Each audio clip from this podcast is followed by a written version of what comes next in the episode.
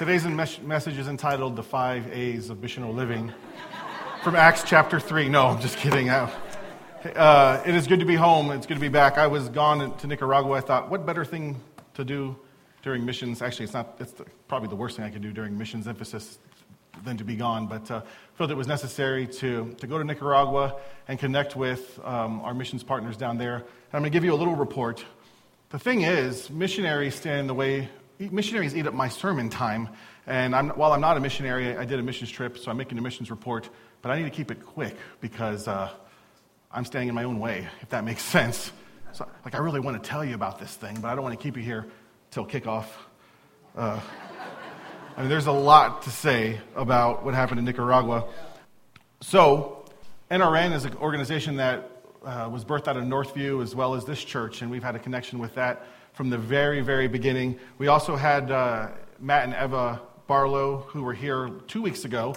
And I said after they shared, I'm going to be standing right there at that deaf school where that they've started and, and been uh, invested their life in. So I uh, was able to do that. We spent, I, was, I was gone for five days, three full days in total in country in Nicaragua. During those three days, I went to four ser- services of some sort, church or chapel uh, or Sunday school, which was a service all by itself because it was a, we had to go out for just that and four, I visited four different schools. So it was, it was jam packed. There was other things I did, and I spent about 15 minutes souvenir shopping. So I did buy a Nicaragua baseball jersey, and I said, I'm going to wear this on Sunday because I could get away with wearing a baseball jersey on the platform. And Craig and Brenna were with me on that trip to Nicaragua, and he just sent me a text as service started, Where's your jersey? And I told him, I'm a big chicken. So I'm wearing a baseball jersey inside, on the inside. So just a couple quick pictures. This is, it's the church is called Diez y Ocho de Mayo, which means the 18th of May. I always call it Cinco de Mayo, but uh, this is our sister church. It's one of the churches that were planted out of Pastor Belser's ministry, which we'll see a picture of him in a second. It's in a very poor community. We went house to house to house and, and brought food to different leaders in the church, and we asked to pray with them. In every single home, they were like, I am sick and I need prayer. I mean, it's a real thing with just, I was kind of stunned after the second or third house going, oh, everyone's sick in this community. So um, Craig had a chance to preach there our last night, did a great job. One of the things, oh, by the way, Brenna is a rock star in Nicaragua. Uh, everyone knows her. And then one of the things that was, that was a trip is that people started ask, asking for Nancy. And so she's also a rock star, but she was, uh, yeah. So, anyways, um, the next picture is the feeding program that you'll that we participate in. NRN does feeding programs at certain sites, and there is a pod or a committee that uh, oversees that. We are represented on that pod because we have a feeding site at our partner church, uh, and the, the Durbans sit on that, that pod or committee. Uh, so that was, that was really cool to see. I have a video really quick of about five seconds, and I really want to be brief about this report. But uh, I want to show you just, I sat in the front row, and it's funny because they're like, oh, the Americans are here let's double up these plastic chairs and make them sit in that, which made me feel awesome uh, because I just felt like I was like, actually, you know what? Being a missionary in the Philippines, I, told, I text Heather, I was like, hey, the people here are full size, unlike the Philippines. Uh, but I still had to sit in a double chair because they were afraid I was going to break it. So check this video out.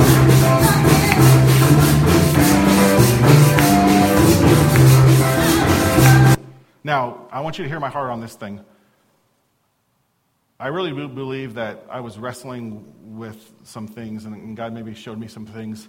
Um, I'm not making fun of that worship service at all. The truth of the matter is, that congregation was worshiping, and we as guests were worshiping. But it took me a moment to get over myself. I love his pastor's kid, the pastor's kids or the band, and the girl on the piano, the keyboards, dun dun dun dun dun dun dun dun dun dun. In my mind, I'm thinking like this, dun dun dun dun dun dun. That's what I'm thinking.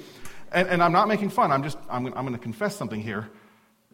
And the stage has a bunch of stuff, and there's a lot to look at, and it was very distracting. And I realized, as a pastor, I think a lot about the context in which we worship.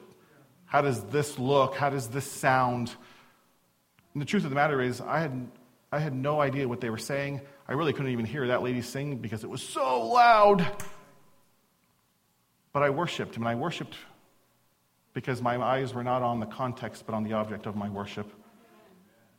And for a moment there in that church in Nicaragua, I thought to myself, Lord, forgive me for being a consumer of worship rather than being consumed in worship. To put my eyes on the content or the context, but really not on the object of worship. That got real deep. Are ready for the altar call? No, I'm just playing. The next slide is Pastor Belzer. He's the, if you will, he's the guy that planted a lot of churches, 22 churches under his ministry. Many of you know Pastor Belzer. He has been here before. Um, I was at his church, had the privilege of praying with someone, with someone to, re- to receive the Lord.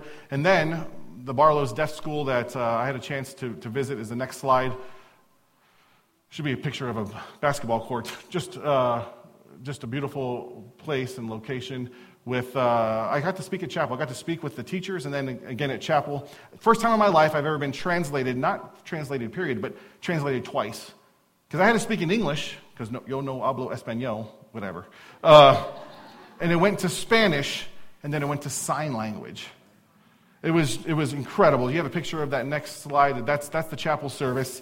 And in that chapel service there was a number of presentations by the students because we were special guests and I have a really quick video. We won't show the whole thing, but show this. this. Can I tell you, watching young people worshiping in sign language, and there's some hearing students in this school. They've learned sign language to communicate and to worship with their peers. It's an absolute beautiful thing. And now I really am um, ready for an altar call. All right. The next. Uh, yeah, so it was an incredible time. I just want to say thank you. It wasn't really a missions trip but it was a missions tour because these are some important, in the life of our church and missions at Radiant, some very important strategic partners. And so, what a privilege to be able to go with that. And with that, I would like to pray for our partners there in Nicaragua, and then we'll get to the message. Father, we thank you. What a privilege we have to be a part of what you are doing both here and around the world. What a privilege we have that you've called us to you and you've called us alongside you in this work of the kingdom. Two weeks ago, I stood at this very spot and I talked about giving and praying and going. And I thank you for a church that does just that, that has a heart being transformed and to reflect your heart. God, we pray for Pastor Irvin right now as he prepares for his Sunday morning, his Sunday afternoon service, for Pastor Belzer, who's in the Sunday morning service, for the students in that deaf school and the students in the other schools that we visited, that the ministry of those schools would, would draw them to you. God, that you would strengthen the workers who are working, that your spirit would do a work, Lord, beyond what we can do. In Jesus' name, amen. Amen. amen. Well, I mentioned this is our final week of our missions uh, emphasis, and I started this emphasis two weeks ago and the big idea was that preaching the gospel to the ends of the earth is God's primary, or God's program and his agenda for the church. And I said, we could probably do our own agenda and our own program, and God would likely bless it because we pray that God would bless what we do. But it's far better to be involved in what he would have us do than asking for him to bless us after the fact, which is kind of a pretty common thing for me. Maybe you're more spiritual than I am. But I want to, I stand by that statement that God would, that, that that we are to do what he wants us to do. But let me just say, I want to. I want to just refine that statement because even in saying that we should do what God wants us to do, I think we could find ourselves tripped up. Because we can do what the Lord wants us to do. We could hear His voice. We could see in His Word what He wants us to do. But if we put the emphasis on the do and we misunderstand the word do with the way we view the word doing something, I think we could find ourselves um, in trouble because doing becomes suddenly some burden like homework. It's like God's homework. And I don't know about you, but I ever was like, yay, I was assigned homework.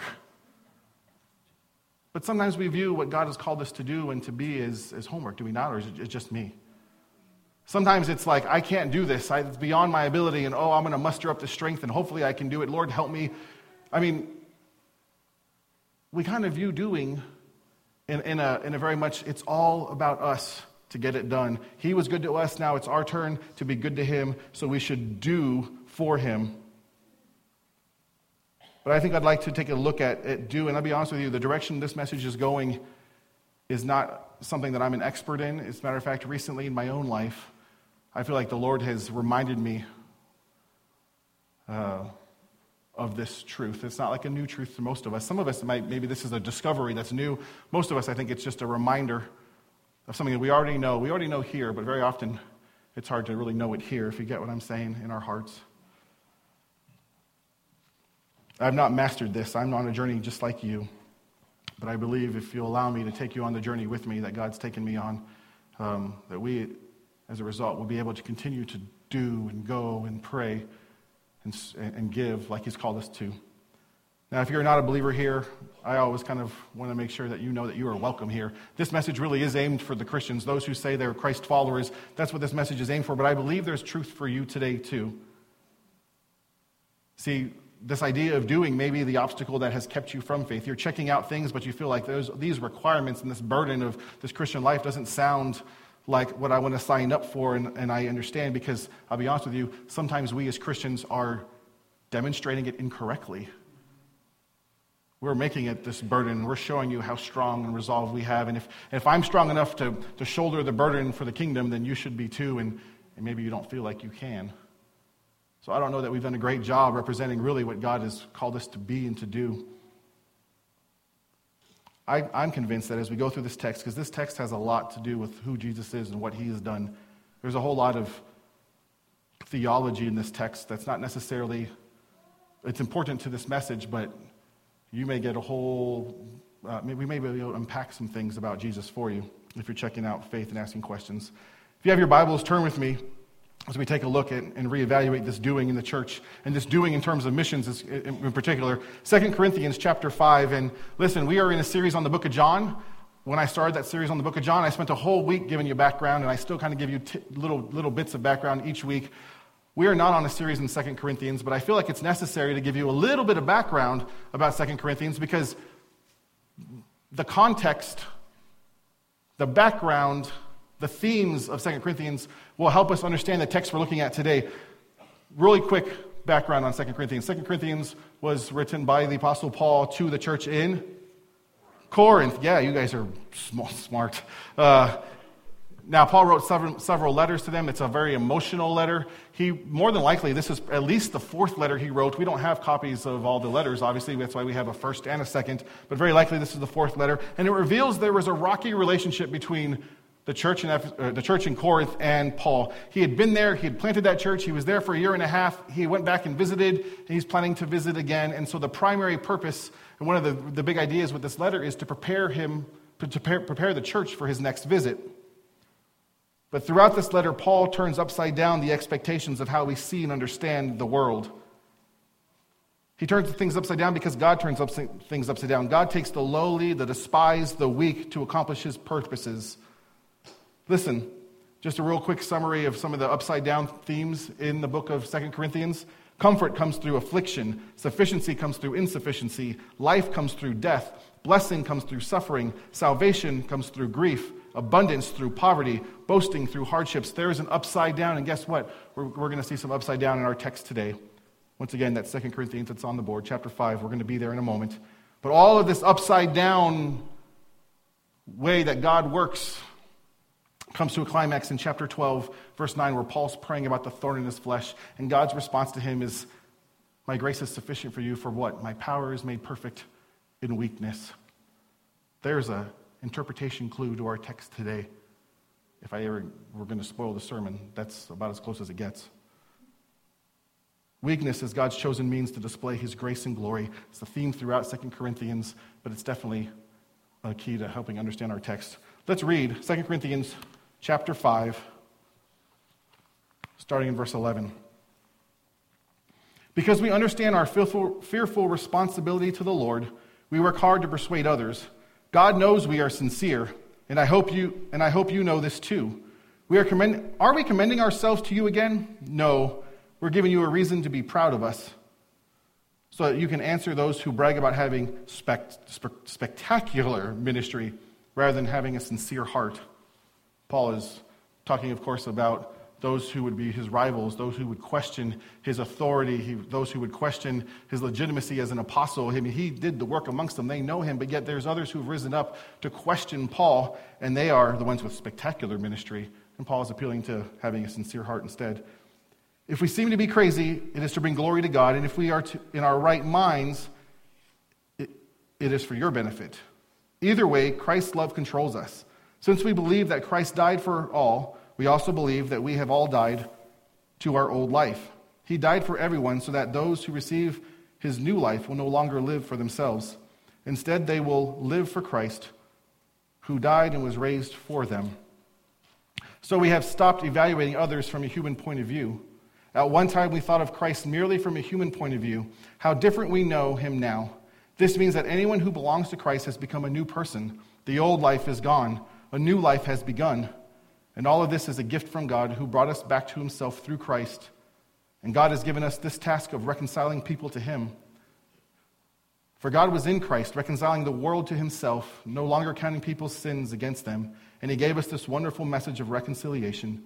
So we are, his, so we are Christ's ambassadors. God is making his appeal through us. We, sh- we speak for Christ when we plead, Come back to God, for God made Christ, who never sinned, to be the offering for our sin, that we could be made right with God through Christ. Now, let me just say this many, many missionary or missions themed sermons would start at chapter 18, and there's a temptation that I have to start at chapter 18 this, you know, we have this message of reconciliation. We are Christ ambassadors, and I could pep rally this thing and I could try to pump you up to go do your best for Christ. But again, we find the same problem of doing something for Christ. And very often, we, I feel like we, we over spiritualize the decision making, like, God, what you want me to do? And He's already told us, but God, God, God. And then we finally make a decision and we kind of forget God in it, and we take it all upon ourselves to do the very thing He's called us to do. It's kind of over spiritual and then throw throw out God in the process because we do things in our own strength and we do things in our own strength and our own, our own ability. Let's walk through this passage really quick. The first few verses there that we just read, 11 through 13, Paul is defending his ministry. This is, this is a theme throughout all of 2 Corinthians. He's defending his ministry. He kind of reiterates his theme from chapter 1, verses 12 through 14. I won't read that, but essentially he's saying, I'm accountable to God. My life is an open book. I'm confident before God because He knows and searches the heart, but I'm frustrated with you, Corinthians, because you judge by appearances. See, Paul is saying, God knows me and He validates my ministry, but you know me and you ought to know me, but apparently you don't. And you ought to recognize that despite what people are saying, that my ministry is valid as an apostle. Then we move on to verse 14, and Paul reveals his motivation. What's Paul's motivation for being an apostle?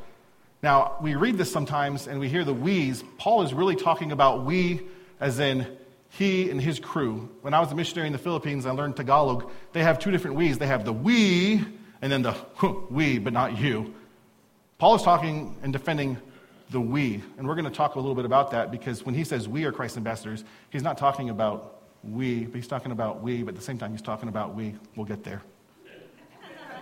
just, just roll with me. But let's just do interpretation before we do application, is all I'm saying. Paul's motivation comes from God's reconciling work. That God is the one who took the initiative. We don't see this word reconcile until, chap- until verse 18. It's the very end of this section, 14 through 18. In the first part of the book, the ESV will, will, will say it's reconciling. Your, your, original Greek will say it's reconciling. The New Living would just say, brought us back to himself. Reconciling is like justification, it was a legal standing that I could stand before God legally because of what Christ has done. Re- reconciliation is the relational standing that I'm acceptable, that I was once enemies, but we are now friends because of reconciliation. This is the work that God is doing. And it's not based on our merit, but it's based on what Christ's work on the cross. So, verse 14, he says, Christ's love controls us. There's the influence of Christ's love in what we do. There's a hint there of the overall point of this picture. And in verse 14 and 15, he both said, he says twice that Christ died. Christ died in verse 14, so that we have died also to our old life. In verse 15, Christ died so that we have received new life and no longer live, those who have received new life no longer live for themselves. And what's the result of that? Verse 16? A changed attitude on how we view Christ and others. He says, We used to look from a human perspective, but not any longer. But why is there a new attitude? Because of Christ's reconciling work. Why is there a new attitude? That comes from verse 17. Take a look. There is a new attitude because that new attitude comes from a new reality, and that new reality is what Paul would call and what we would call being in Christ. Paul's point is that being in Christ brings about a dramatic change in a person's life. If anyone is in Christ, they are what? A new creation. My translation says a new person. There is a newness to our life when we are in Christ. There is a dramatic change into, from what we used to be to who we are. It's a change that God accomplishes and that we yield to.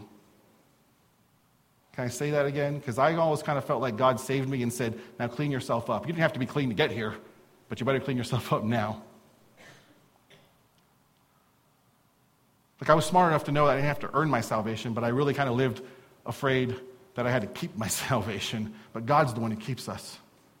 When we are connected to Christ, his life flows through us. And guess what? The vine and the branches, what Jesus uses to, as an example of himself and, and those who are connected to him in John chapter 15, it's the strength of the vine that holds a weak branch to it, not the strength of the branch that holds on to the vine for dear life. Because if it was up to me to hold on to Christ, I'd be in trouble. But the vine is strong and holds the, holds the branch that is weak.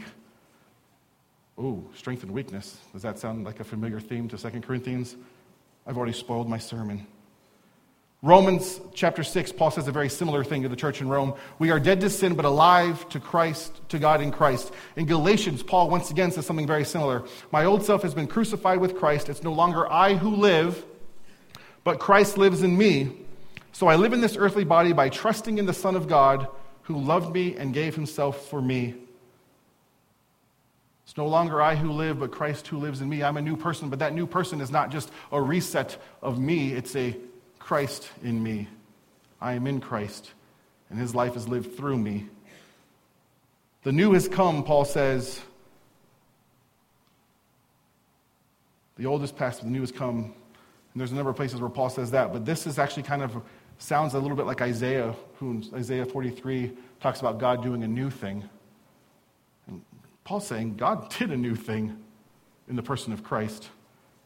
So we saw Paul's motivation, and now we see Paul's message. And his message is the same thing as his motivation it's, the, it's God's reconciling work. He is motivated by God's reconciling work because he has been reconciled. And now his message is that others should be reconciled. Look with me, because in verse 18 you see a shift. It's a shift away from what God has done for, for them to what God has called him to do and to be. Oh, there's that word do, but it's a different do than we think of do. That's, that's going to sound weird out of context. Uh, thank you for laughing. I love you. You're my, you're my favorite congregant. Can I say that? You still love me? Okay. Paul shifts from focusing on God's reconciling work to his, his partnership in God's reconciling work. He has given us this task at the end of 18, the last half of 18. He has given us this task of reconciling people to Him. He's discussing, he's discussing His partnership with God in the work of reconciliation of others. His partnership is, is proof of his, disciple, of his apostleship, which is really what he's doing here. He's defending his, his, his office. And while he's talking about himself, and I said it's not a we, but it's a we, it is a we, it's us too. Because we, like Paul, have been reconciled with God and continue to partner with Him to see others reconciled as He reconciles others. We too have died to our old life. We too have a new life in Christ. We too are in Christ, like Paul describes. We too are new, a new creation. Verse 19 starts off with God was in Christ, reconciling the world to himself. Jesus Christ, the God man, fully God, fully man the one who steps out of heaven, the Logos, who takes on flesh, lives amongst his creation, dies, resurrects, and ascends to the Father.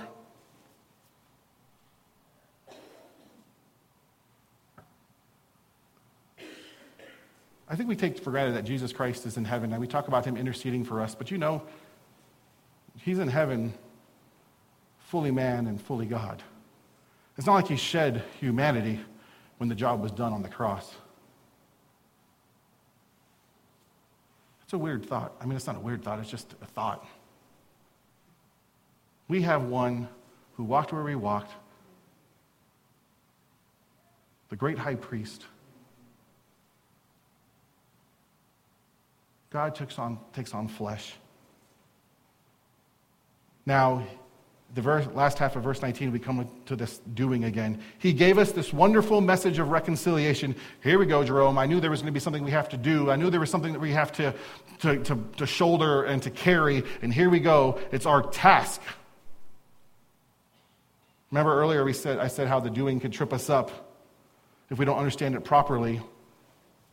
If we are a new person, a new creation, like Galatians chapter 20 says that I just read, I'm crucified with Christ. It's no longer I who live, but Christ who lives in me. Christ lives in us. Okay, this is the coolest quote I've ever seen in my life. Okay, maybe I set that up too much. But when I was studying for this message, I came across this quote, and I think this is a beautiful summary of what we just read. Jesus Christ takes on flesh. Okay, actually, here's the quote.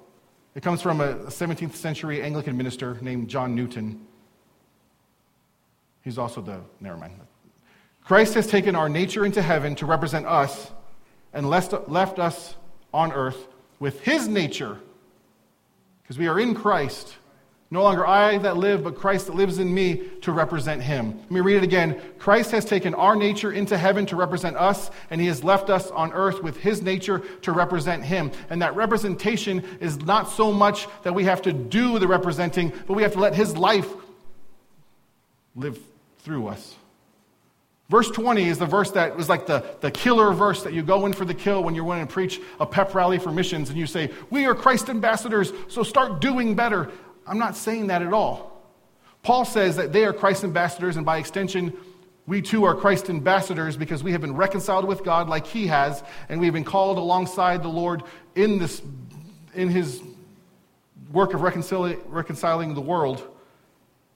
But in verse 4, in chapter 4 of this very same book, he calls us fra- fragile jars of clay, weakness that God uses, that Jesus Christ shows his strength through our weak, fragile jars of clay.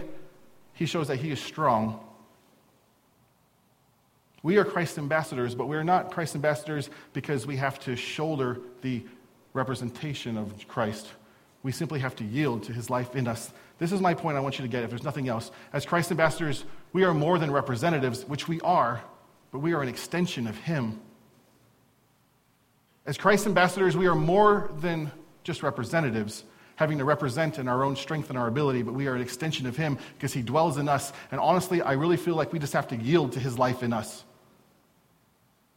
I think when it comes to when it comes to and this is beyond missions, but when it comes to temptation,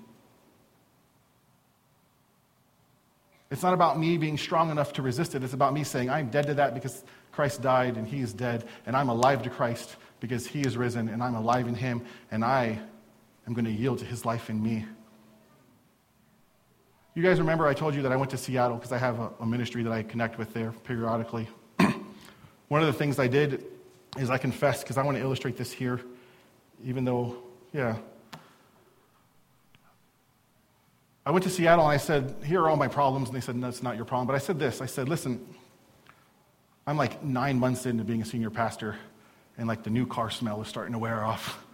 Um, oh, I'm being serious. Like, uh, as a matter of fact, I read somewhere in, in, this group of ministers, we were kind of conversing, and one of them, who's a little bit ahead of me in the journey, says that first year, everyone loves you because you're not the last guy. They said they, they love the last guy, but it's just new and fresh and different. But, but the second year, everyone's kind of like, oh, you're not the last guy. And so I really do feel like I'm in the shadow of Johnson Arrow, and I, man, I, I do wish he was here, and we all do, but he was really good. You've heard me say this from the platform. He was really good out there in that lobby shaking your hand and giving you hugs. And when I first was, when I was first voted into this church, Everyone's like, you have to become a hugger. And I was like, oh man, I don't know that I'm a hugger. I know I'm not a hugger. Ask my wife. I give my wife the church one handed hug, all right? and so I was like, Jerome, you got to push yourself because you can't. You got you to push yourself. You got to do better to love people. I told the search committee, man, I, I love people deeply, but I don't know that I always show it because I have my own insecurities. I've put my foot in my mouth enough because of ADD that I, I've got stung and I kind of like don't know what I say. I'm really great one on one, but I'm terrible working a crowd. I'll just be honest with you. It's like you don't already know that already. Because some of you were like, when I first came to pastor, you would hug me and expect me to hug you back. And now you're like 10 months in, you're like, I'm going to give you an awkward hug because that's what you do, Jerome. You know, I mean, like, you've, you've been really kind and gracious to me because you don't demand I hug you. But it's like, why do I want to hug Jerome? It's like hugging a dead person. I mean, I, you know, I'm just, it's ill. Okay, so back to my story. I'm in Seattle and I say this. I say, I say, I need to love, I need to love my people better, or at least demonstrate the love that I have for my people better because I'm not good at it. And they said, Jerome, what you're thinking about is you're thinking about doing. And it's this burden that you have to muster up the strength to do. They said, you know what? Go in the lobby of your church, because I did it before I left for Seattle, because I was doing. But I came back with a different mindset. I did the same thing. I stood right there at those doors. Now that I'm not new, I could actually make it out there. And I, but this is what they said. They said, You're thinking about loving people as I have to do this. I have to demonstrate my love because you know what? Let Christ love your people through you. There is a freedom. I'm still not great at it, but I don't have to be great at it because Christ through me is how I want to do. do. I do do, but it's through Christ who does the doing. Does that make sense? Christ is at work. As Christ ambassadors, we are more than his representatives. We are an extension of him. We are not just left alone to represent him because he is with us as we do what we do, and he's the one. If we allow him, if we yield to him and let him do it, I'm going to give you some real application. If that's true, that we are an extension of him, not just his representatives, then what does that mean? Two weeks ago, I stood here and I said that believers should pray, should give, and should go, and I stand by all of that. But now let's look at those same three application points in light of Christ in us. We are in Christ, that He does His work through us, and not us doing it for Him without Him. When we pray for missions in the harvest of the world, may we pray as an extension of Him. May we pray with the same burden that reflects His heart and not have to muster up a burden and feel guilty because maybe we don't have that vision for missions. He does, and He's in us. He is interceding for us. May He intercede through us for the global harvest. Take the focus off of doing, and prayer becomes less of a burden. For some of us, we're like, I'll pray all day long. For most of us, it's like, I'll pray for a while. But that burden becomes not about doing, but yielding to his life in us. May we give. Yeah, we should give. And I know I was I spoke passionately about giving. But may your giving be as an extension of him and not because you feel guilt or your arm being twisted. May your giving be an extension of his life in you. This same exact book in chapter 9 of 2 Corinthians, Paul is addressing the collection for the church in Jerusalem, and he writes this because I believe that if we can give as an extension of Him, that, that we're able to do this well. But I want you to be a willing, but I want it to be a willing gift, speaking of the gift they were to give to Jerusalem. Not one giving grudgingly.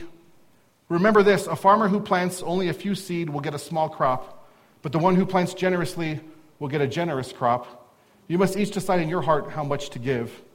And don't give reluctantly or in response to pressure for God loves a person who gives cheerfully. Listen, if you allow Christ to be the one who gives through you, I don't think you need to worry about giving reluctantly or in response to pressure.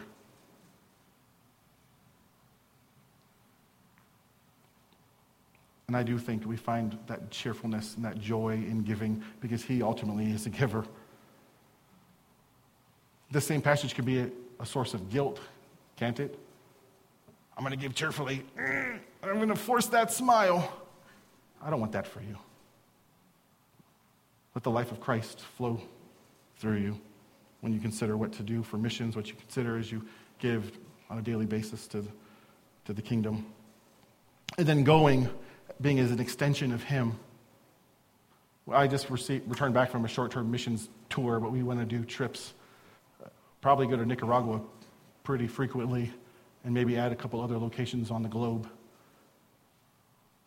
But may we go as extensions of Him, His hands and feet. We say His hands and feet, but then we kind of go with our own hands and feet to represent Him. Let's go as extension of Him. I'm going to throw up just what you heard in the announcements really quick as we wrap up. Because I want to look at the doing that we have lined up here at this church in light of the fact that we are more than just representatives, but we are an extension of Him. Open Doors Christmas Pajama Drive. There are a number of bags back there. You can get one today. And you could be like, ugh, I want to make sure Kimmy sees me take one of these bags. I feel guilty if I don't. If there's like the name tag, I just won't look at that table. Man, be involved in that as Christ's life through you. That's, I'm not going to really make a whole lot of application there. It's just if we look at our doing a little differently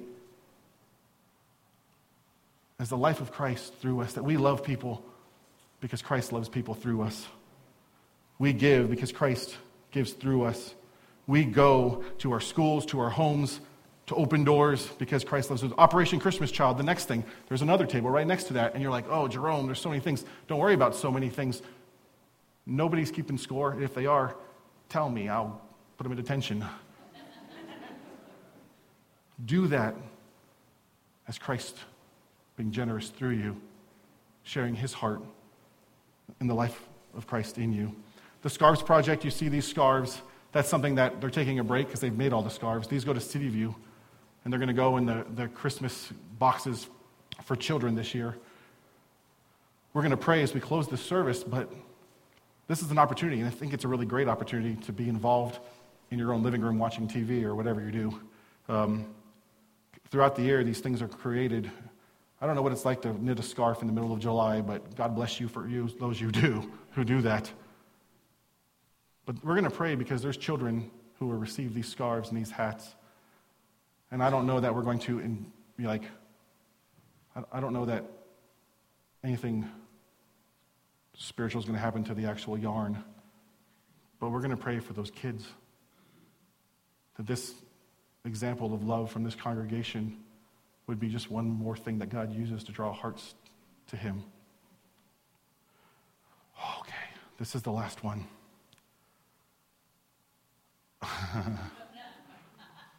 so,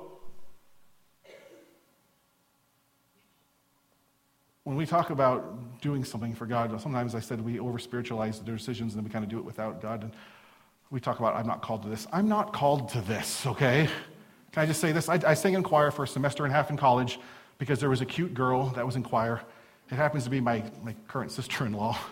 Uh, you don't know that story, and we'll save that for another day. But um, I followed this cute girl that happened to be the big sister of my future wife into the choir room and said, I'm going to sing in the choir too.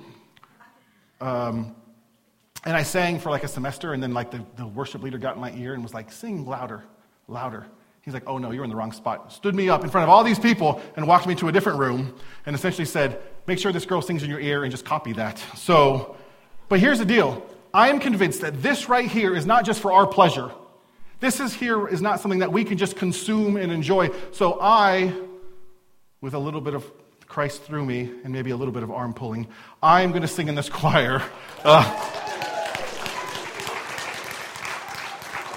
not because I was guilted, but I really do believe that this is a gift to our community. You have to go to like downtown and some performing arts center to get choirs anymore, right?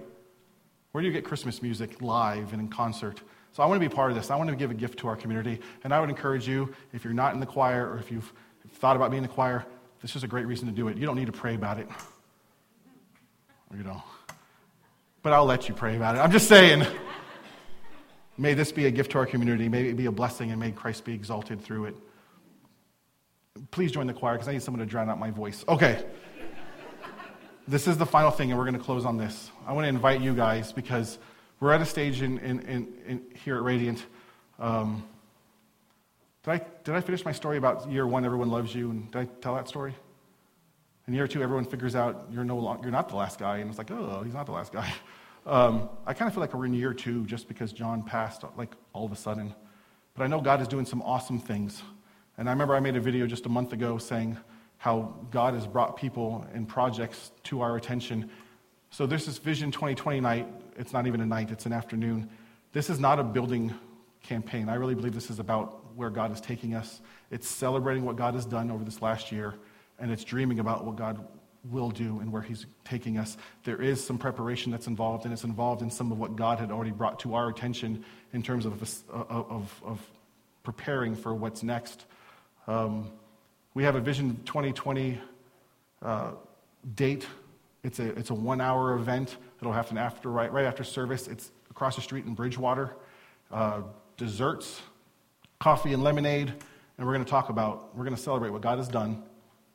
We're going to talk about what God is doing and where He's taking us. And then we're going to prepare for where He's taking us. So I invite you out of that. It's November 24th. It'll happen right after service, about 12:15. Um, there is a component that is a fundraiser component, but really, it's not just about the building. If it was just about the building, we'll call it Building 2020.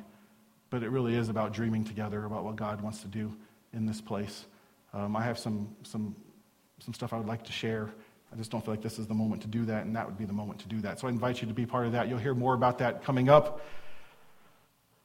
I, can I give you a teaser of that thing? I went and served uh, with Dan Rosenberger at Wheeler Mission.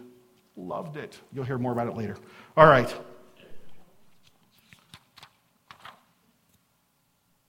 I'm going to close right here, but I just want to say one word to those who are just checking us out and exploring faith.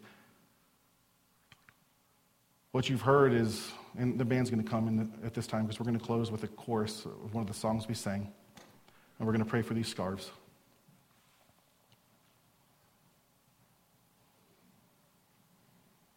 As I mentioned earlier, if you are not a believer and you're just checking out faith, that this doing aspect of being a Christian might be the thing that's an obstacle to your faith. One of the things that you've maybe held on to, saying, maybe I don't want to cross that line of faith. And I would say to you, don't worry about the doing part of being a Christian. worried about what God has done on your behalf. That's what your focus should be. That Jesus Christ steps out of heaven, the God who takes the initiative to reconcile us, that we would be in right relationship with Him. And those of us who have been reconciled, He's called alongside Him in His work of reconciliation, just as Paul illustrated in this passage. As you leave today, I'd like for you to make sure you take this with you. This is our missions directory. This is a helpful guide when it comes to praying. Allow Christ to pray through you, right? There's a list of our missionaries, there's a list, there's pictures, there's even the opportunities to serve we can go in light of being an extension of Him. Take that. If you throw it away, don't throw it away here. It'll hurt Maya's feelings. Um, we use a lot of colored ink on this thing, so take it. I won't go to your house and ask you to show it to me, but take this. If you have a card that you would like to uh, give as far as a commitment to missions, we do have ushers at the doors who will receive it. And now, may the Lord bless you and protect you. May the Lord smile on you and be gracious to you. May the Lord show you his favor and give you his peace. Amen.